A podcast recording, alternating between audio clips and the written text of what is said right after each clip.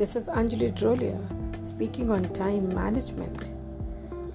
A very well known thought given by Seneca, which says it is not that we have a short time to live, but that we waste a lot of time. Life is long enough, and a sufficiently generous amount has been given to us for the highest achievement if it were all well invested. So, this clearly says that investing time is managing time well.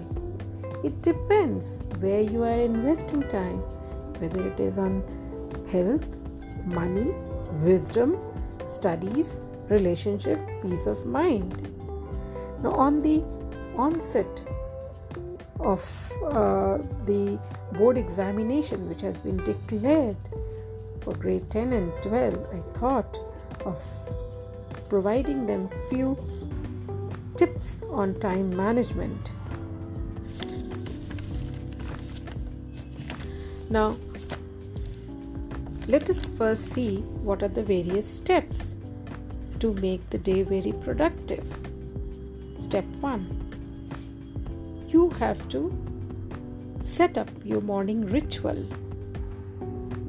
which is given by acronym SAVERS, where S stands for silence, meditate in silence, A for affirmations, V visualization of your goals, E stands for exercise, R is reading, S is scribing or writing. So that is your miracle morning. You can exercise for 10 to 20 minutes. It could be walking, gymming, workout, whatever.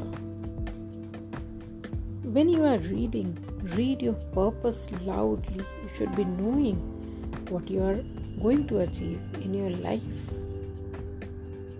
Visualize how can you be more productive? What are you doing? How you are doing? Think on it. So this is how you can make your mornings your entire day more productive. Now to set up your work time to get the optimal experience out of it one thing is very, very important being fully engaged in what you are doing makes your work feel effortless. You need to work in chunks of uninterrupted time, and your breaks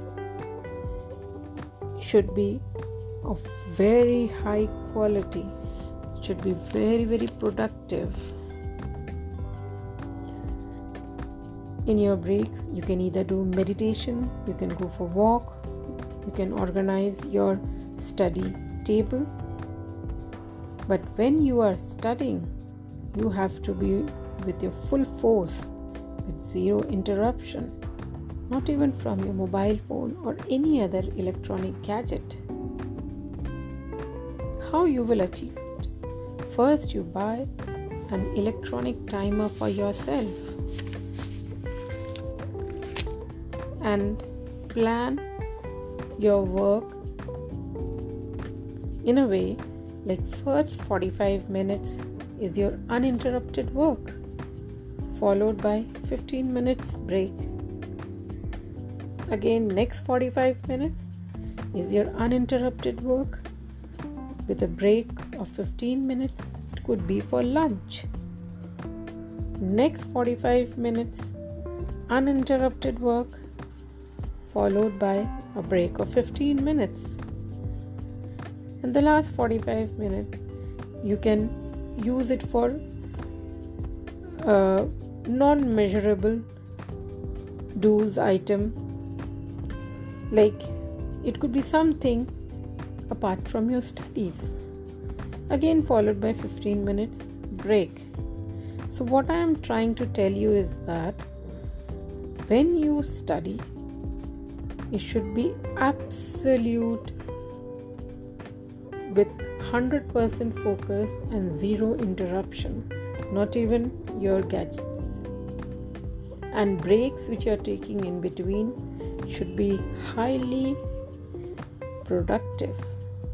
It should be really good breaks where you are refreshing your mind and starting the next activity with full vigor. Thank you.